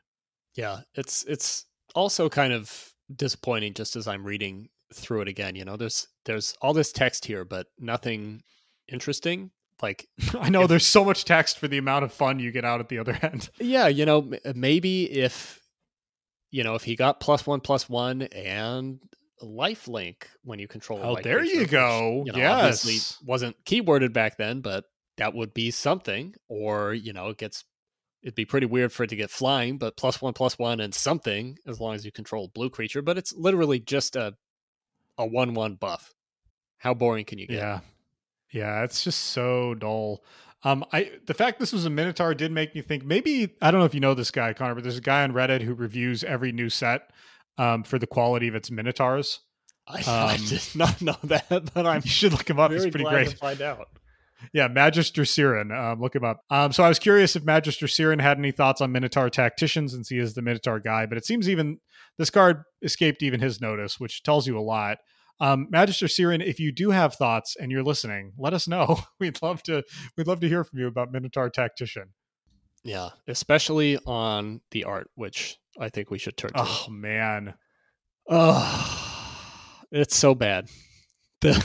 First off, this is Minotaur Tactician, as we've said a number of times. The Minotaur in this art has nothing to do with tactics. He is holding these two big sort of shapeless blades as it's so hard for me to describe what's going on here, because it looks so bad. He's just like pushing it's weird. So he's like a big beefy Minotaur guy. He's got these shapeless blades, as you say. He's not really pushing open a door. He's just kind of walking purposefully through an opening. Yeah, I mean, it's not even, we don't even know that it's a door. Yeah, and then behind him, there's like just three blue guys, and I guess what are like those they'd guys? Be his friends, but he doesn't seem worried about them. I mean, unless they're sneaking up on him, which would really be a tactical failure. I don't know. This art is like, we've had a lot of these, which I would describe as technically competent, but just bland or boring. And this one is like, it's like Carl Critchlow knew what card he was illustrating. He was like, I'm not going to put too much effort into this one. Yes, absolutely. It's just so bad. His pose, the fact that the art has nothing to do with his name. He's just like a really dip with these like giant veiny muscles that also don't really like aren't really symmetrical with each other. Like one arm, he's got this gigantic bicep, the other one like his arm looks a little skinny by comparison. Yeah, you're right. It's like Carl Critchlow just said, I'm not really going to put a lot into this. Yeah. Good enough. I wouldn't, you know what? He was probably right. He made the right call. He did. All right. This is an easy F, right? Yep. Give it an F and move on. All right. Moving on to Nalathni Dragon, which is an interesting card, and not just because its name is so hard to say. Nalathni Dragon is 2RR for a 1/1 creature dragon. It's got flying and banding, which I'll come back to. And it also has red. Nalathni Dragon gets +1/+0 until end of turn. If this ability has been activated 4 or more times this turn, sacrifice Nalathni Dragon at the beginning of the next end step. Okay, so 4 mana, 1/1, flying, banding, fire breathing, and if you use it 4 more times, it dies. So it's basically Dragon Whelp with -1/-2 and banding. Okay, so this card is super unassuming to look at it. You just look at it initially and you think, okay, it's one of these weirdly complicated yet not good old school Magic cards. Who cares? Incidentally, it has somewhat confusing art because the most prominent thing in this art is this monkey man, not the dragon, which is just weird. But then there's a little clue to what's interesting about this card if I read you the flavor text. These small but intelligent dragons and their Olesian allies held back the tide of Pashalik Monza's horde of goblin raiders. Okay, so far so standard, but then we have the words in the flavor text. DragonCon 1994. Now, what is that about? So what that's about is this is the first promo card in the history of Magic. So Magic was popping off in 1994. The game was exploding in popularity very, very rapidly. And so Wizards decided to print a special promo card for an old con called DragonCon. And the first 10,000 people to visit their booth at DragonCon would get a postcard that they could mail in for a copy of this lame card. People who weren't at the con had no way to get a copy. And this really made people mad. I think not so much because the card itself was good, but because of the precedent that this could set about promo cards with no normal retail availability. And if Wizards just happened to print a good one, the consequences could be pretty dire. And so there's a mini firestorm of controversy. WotC eventually relented and included a free copy in Duelist magazine, which was the magazine they used to publish about Magic. So Duelist issue number 3 included a free copy. And WotC was also pretty chastened, and they actually stopped printing mechanically unique promo cards for quite a while, with the exception of Mana Crypt, which weirdly made its debut as a mail-in promo if you bought Magic the Gathering novels. WotC stayed entirely clear of mechanically unique promo cards all the way until Firesong and Sunspeaker, and I would argue really until those stupid Walking Dead promos from a couple of years ago. Those in turn caused the exact same firestorm of controversy, which Wizards backed off again from. So, you know, some things just don't change. If for some reason you want even more detail than I just shared about this extremely complicated story, I'll link a Card Kingdom blog post in the show notes that goes into a more detailed version of the story. Wow. There is a lot to unpack with this card. I know. And we haven't even talked about banding. Oh my goodness. Should we even talk about banding, or should we just say, if you don't understand what banding is, like, we're not going to tell you. It's too hard to explain. I kind of lean toward the second one. If you asked me to explain banding right now, I don't think I could. Okay. Banding, I will just say, if you're not familiar with it somehow, is one of the most famously complicated keyword abilities in Magic, maybe the most complicated. One other thing that I enjoy about this card is that it is the only red card with banding, which is a, you know, interesting little selling point. You know, now that you mentioned banding, not that we should get into more detail on this, but there was one commenter on Gatherer for Martin Stromgall, just to jump back a few cards. Okay. Actually said, I'd feel more comfortable with this card if it had banding.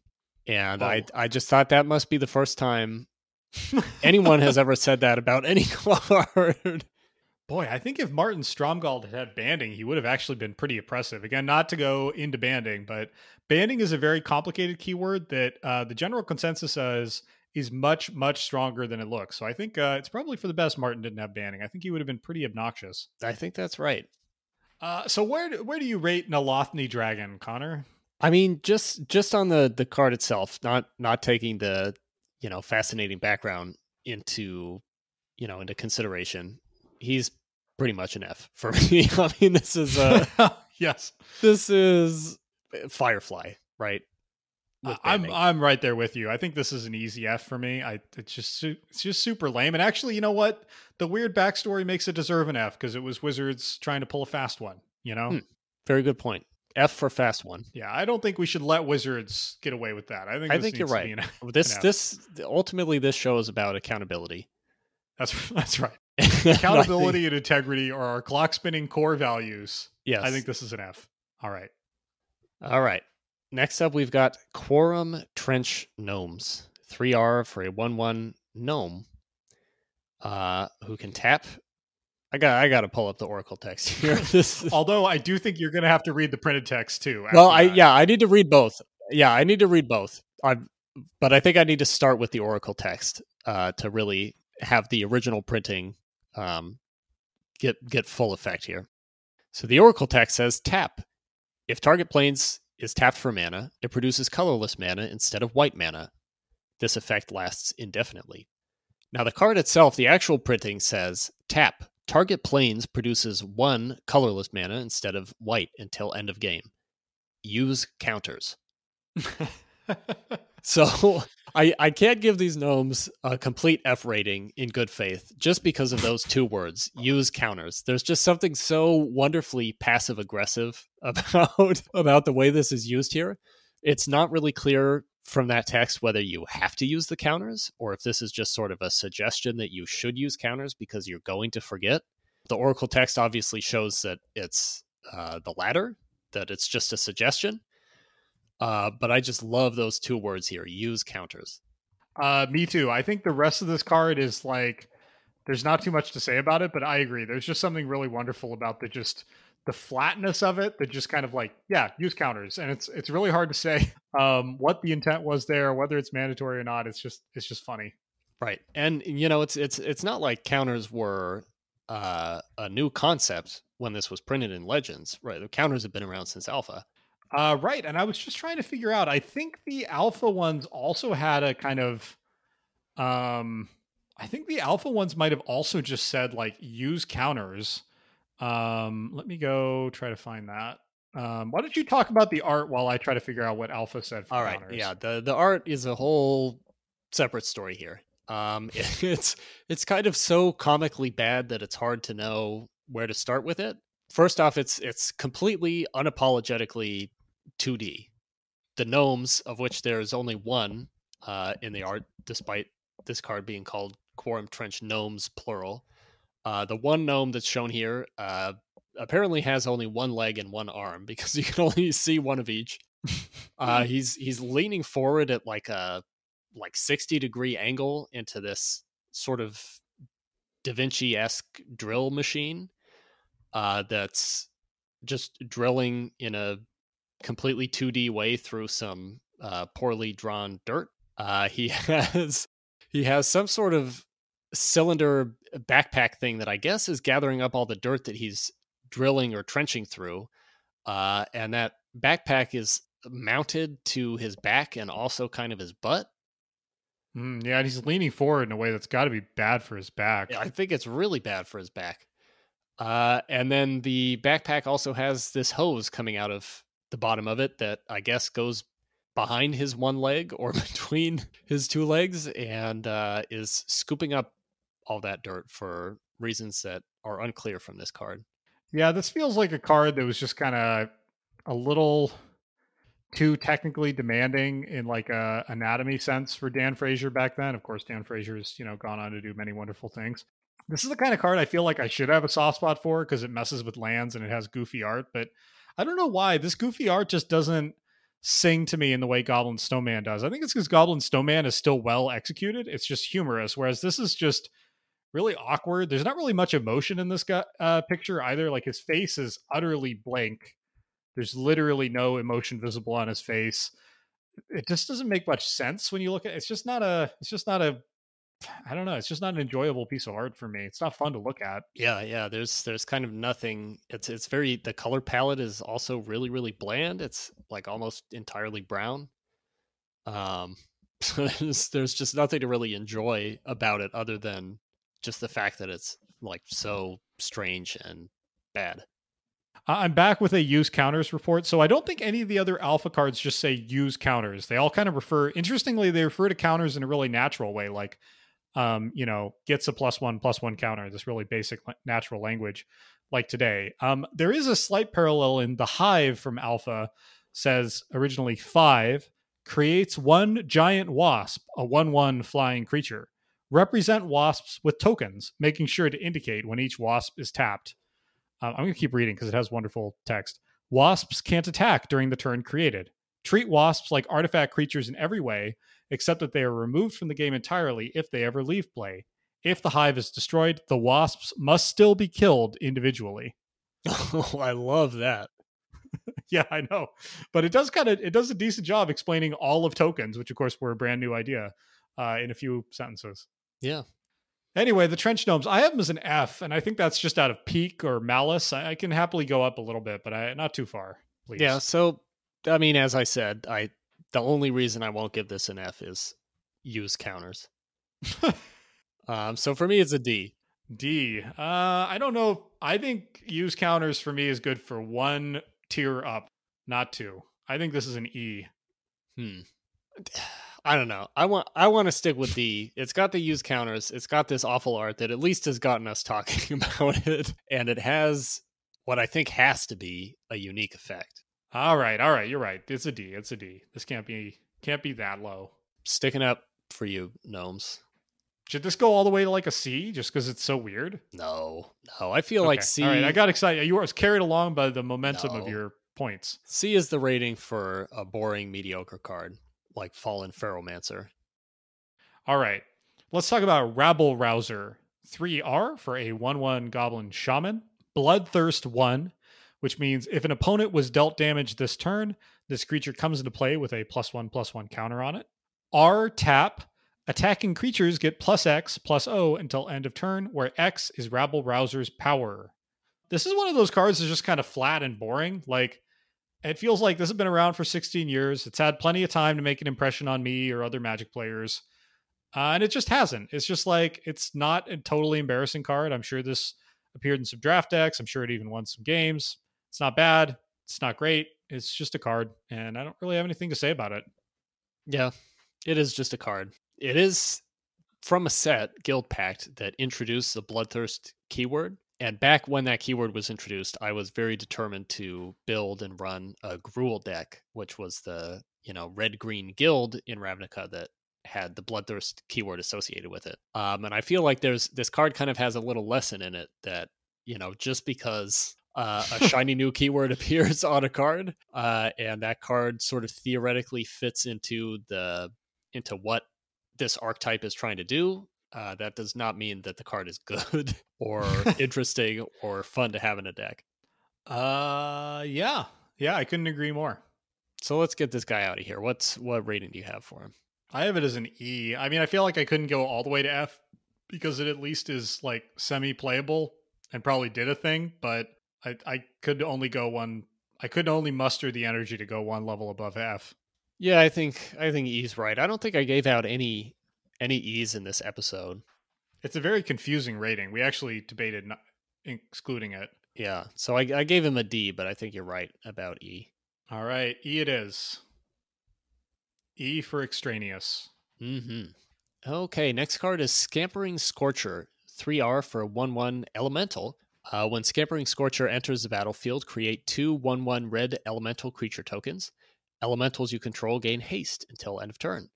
So Scampering Scorcher basically creates a couple of copies of itself and then gives all of those copies and any other elementals you have haste. So I really like that these little Scorchers, who are very cute, I think. They're so cute. They've sort of cheated their way onto this list by breaking up their true nature of being a 3/3 into 3/1/1s. So I feel like they're not really competing with, they're sort of in a different league from all these other 1/1s by cheating on their stats like that. But I like this card a lot. It's a cute little effect. I like that it's, it's not just creating 3/1/1s and giving them haste, but it gives you this extra upside for having other elementals. Like a fun effect that like rewards that tribal play, but not in a crazy way. Just fun little card.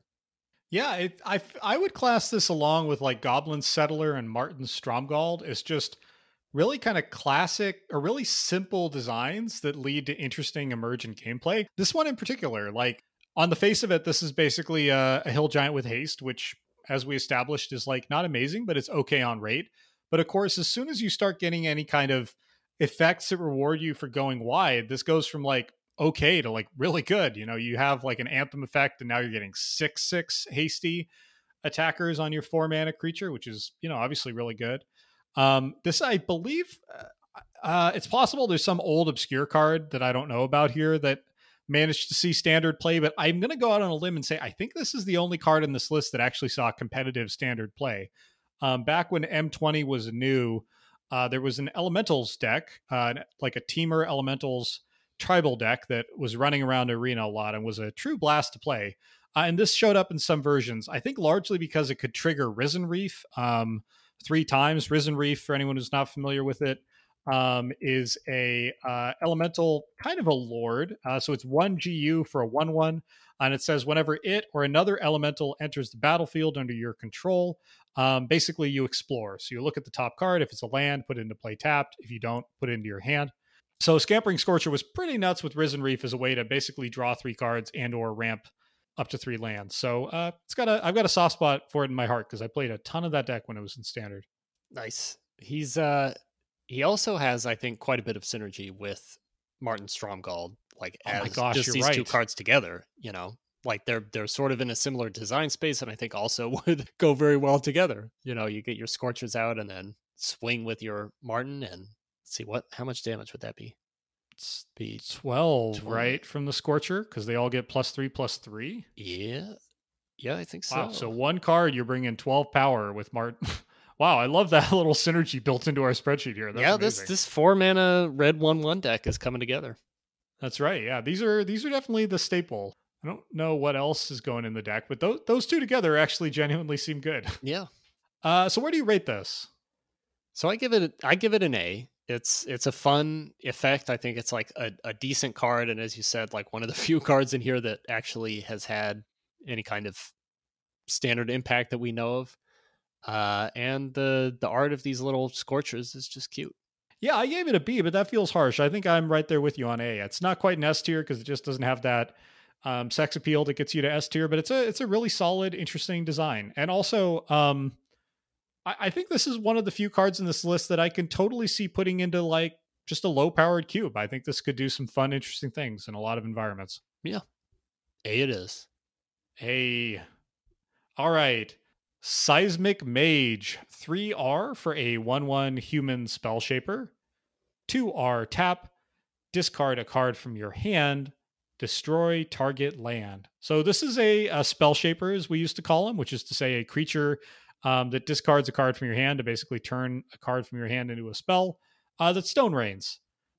I feel like I keep apologizing for not loving land destruction creatures enough, because I do love land destruction, but again, this guy is so unlovable. I think the effect here is, it's okay. It's pretty expensive. Kind of like the problem I had with the Mine Layer. I think often this is going to come online a little too late to do what you need it to do. But let's be honest, the real problem here is just this art is super goofy and just dumb. It's so bad. It's Pete Venners, I think, has failed us in this episode. He brought us the Goblin Embermage, was it? Yeah, I think so. Or Embermage. I feel very harsh on Pete Venners this episode, but you're right. He has had some stinkers. Yeah, this if Embermage Goblin was bad, Seismic Mage is just on another level here. Yeah, you want to explain why? Yeah, I'll do my best. Try to look at the art while we talk about this, because it is hard to convey. Yeah, you got to pull this guy up. Really, it is. You know, live through this moment with us. So first off, the background is literally just one solid color. I'm not talking about like a wash here or sort of a nice gradient of, you know, shades of a color. Like literally, it is just one mustard yellow color all the way through. Second off, the angle on this is pretty unconscionable to me. We're getting basically an upskirt of this Seismic Mage, and really, I mean, but maybe we're learning something about Pete Venners through this set review. But you know, first we had the Embermage Goblin with the little issue, and now we have Seismic Mage, where we're really getting the nether regions just highlighted in a very, you know, very particular, very exact, almost the exact center of the art. Yep. Right in the middle of the art. You've got these highlights and shadows that really emphasize what you're looking at and draw the eye to that center of the art. So the angle is a problem. But the worst part of this art for me is that this Seismic Mage is straddling the giant crack in the ground that he apparently is making. Yeah. Why does he have his feet on either side of this gigantic crack with some sort of hellfire coming out of it? it doesn't look very sustainable, does it? It looks about like 2 seconds away from disaster. Right. Like something, this is not going to end well for the Seismic Mage, who I don't know if he just didn't think through this spell before he started casting it. If he like targeted the wrong land, the wrong ground, and accidentally got the one under his feet. But he looks very happy about it. He's got this evil grin on his face, which I also don't like. You know, one thing that is somewhat interesting about this card is you'd think there would be more kind of tap, destroy a land creatures in Magic, but there's really not. So this is, I'll link a Scryfall search that sort of gets at this, but almost all the other creatures that tap to destroy lands either require you to sack a permanent as a cost, or they can only target non-basic lands. So this is the only red card that can just tap to destroy a land, interestingly. The other three are all black. Demonic Hordes, Helldozer, and Minion of Leshrac. So I thought that was marginally interesting, that this is the only kind of Stone Rain on a stick effect in red that doesn't require like destroying or have targeting restrictions or require sacking something. Wow. That's really surprising. Yeah. Huh. That said, I still don't like this card. No, not at all. One last thing I want to mention that I don't like about Seismic Mage is his flavor text. It says, the ground shakes when he walks. His customers shake if they're late with his fee. Who are the customers of Seismic Mage? Like, who is paying this guy to go destroy lands or to create cracks under his own feet? Well, and your local strip mall doesn't have a Seismic Mage? If they do, they keep it very quiet. And the earthquakes must be very, very small, because I don't feel them. But who are this guy's customers, and why are they so afraid of him when he's a 1/1 who apparently like just drops himself into the crevice that he creates? Yeah, actually, a lot of these other tap destroy land creatures kill themselves in the process. I kind of feel like Seismic Mage should kill himself based on the art here. Yeah, I mean, he's not going to last long being a 1/1. Yeah. All right. I rated this as a D just because it at least kills a land. I don't know. I can be persuaded down. He's an F for me. Oh, I can't just go all the way to F for Stone Rain on a stick. With this art, I just... I can't. I don't want to let this card have anything more than that. I don't know. I think that's too harsh. I'm normally willing to go to F, but I feel like this is better than an F. It's an E. Just on power level alone, just Stone Rain on a stick. Just Stone Rain on a stick. That's all I ask. All right. Okay. We can do E. All right. Thanks. All right. E it is. All right. Our final card today, Whipkeeper. 2 RR for a 1/1 dwarf. Tap, Whipkeeper deals damage to target creature equal to the damage already dealt to it this turn. This is another 4-mana 1/1 dwarf from Odyssey, the third one in today's episode, and easily the worst. Just to me, this is the perfect example of a card that could have cost less, could have been bigger, could probably have been both. And instead of that, we got a card with a somewhat interesting effect, not necessarily a great one or a strong one, but at least a little bit interesting, that ends up being totally useless because it's a 4-mana 1/1. I totally agree. And I would add that I really don't like the art here. I feel like from Odyssey through Onslaught block, WotC was really pushing hard on like bulgy 90s comics kind of grossness, especially on male characters. They're all like just super bulgy and high contrast and unpleasant, and this card is to me just super, super unpleasant to look at. I'd almost take Seismic Mage over this guy. That's how much I dislike this guy's intense bulgingness. I mean, if you've got a problem with intense bulgingness, then Seismic Mage is not the right card to compare to.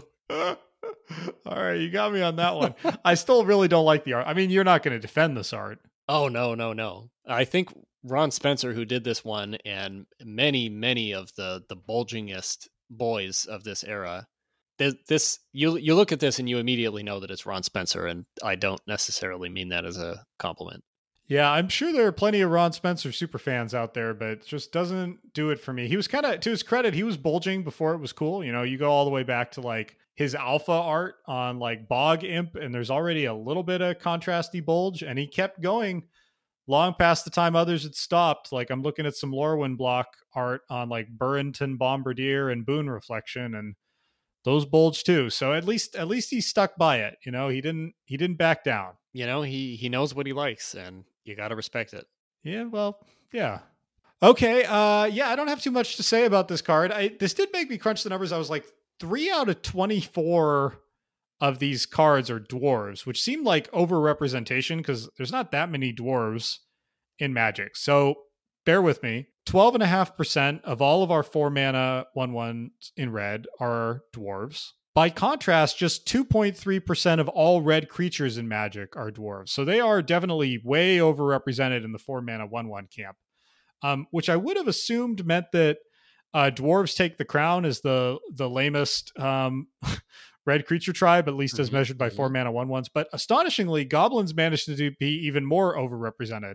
So there are 337 goblins in Magic, which is 16% of all red creatures. But 42% of the cards we talked about today are goblins. So goblins and dwarves are really depressingly overrepresented in this list. Wow. Together, that makes them over half of the cards in today's episode. Huh.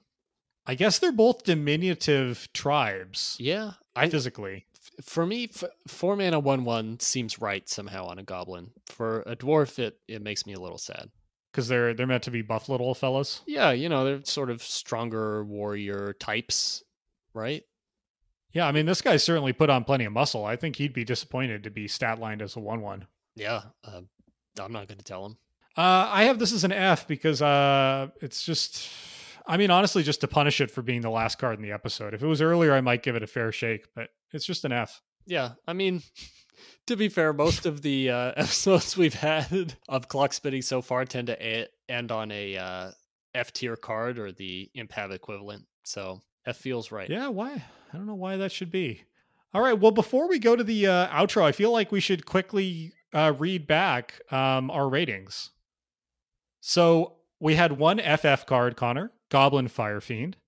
Mm-hmm. We had a collection of F cards. So we had Akki Underminer, Firefly, Minotaur Tactician, Nalothni Dragon, and Whipkeeper at F. In E, we had Rabble Rouser and Seismic Mage. In D, this is a competitive category, we had Aladdin, Ben-Ben Akki Hermit, Cinder Seer, Embermage, and Quorum Trench Gnomes. Pretty crowded at D. I know, it feels right, doesn't it? At the C tier, we had Akki Lava Runner and Fallen Ferromancer. Strangely, just 2 C's, and actually just 1 B in Amplifier.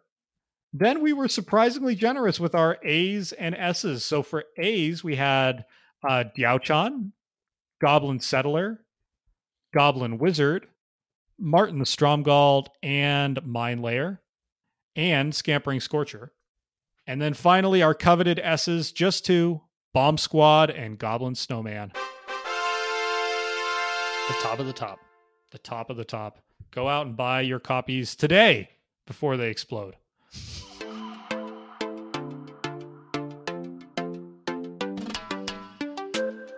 Well, Connor, this unexpectedly long episode has left me dangerously close to late on my Seismic Mage fees. So I'm going to go Whipkeeper my finances into shape.